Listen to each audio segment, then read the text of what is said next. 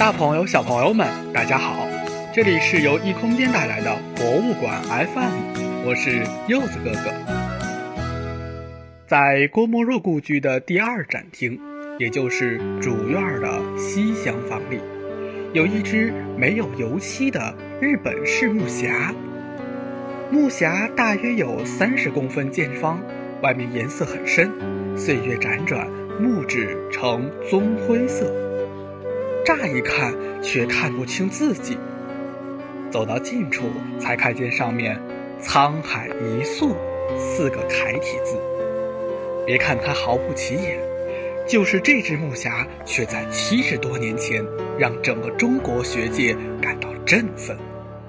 木匣里曾经装有九种甲骨金文等古文字著述的手稿，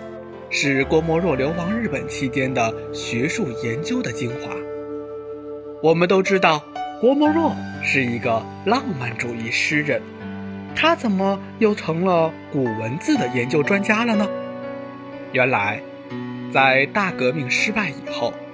郭沫若按照周恩来等共产党人的指派，隐姓埋名和家人一起东渡日本，开始了长达十年的流亡生活。郭沫若到达日本后，经常受到当地警察的严密监控。这种情况下，郭沫若谪居家中，埋头研究，从自己幼年喜爱的历史学入手研究中国古代历史，在一九三零年出版了《中国古代社会研究》一书。这本书给学术界带来了巨大的震动，人们惊讶地发现，昔日扬名文坛的诗人又在史学界名满天下。在研究中国历史的过程中，郭沫若对传世文献的可靠性产生了怀疑。他要寻找第一手资料，就是那些未被后人加工过的、确实足以代表古代的原始文献资料。于是，他开始了对甲骨文、金文的研究。在日本朋友的帮助下。他读完了东京图书馆和东洋文库中甲骨文经文的所有记载。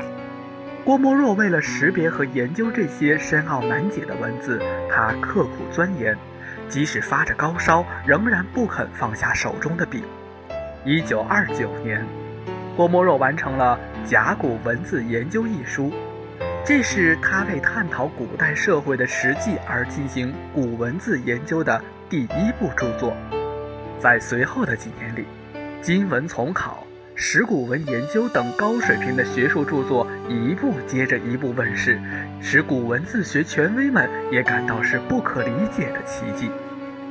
一九三七年，抗日战争全面爆发，郭沫若决定秘密回国。为了避开日本军国主义分子的视线，他暂别妻小，只随身带了一支钢笔，便离开了日本。他在日本期间的大量珍贵手稿都留在了这只木匣里，放在日本。郭沫若以为没有希望再见到它了，直到1957年春天，木匣被有人送回到它主人的身边。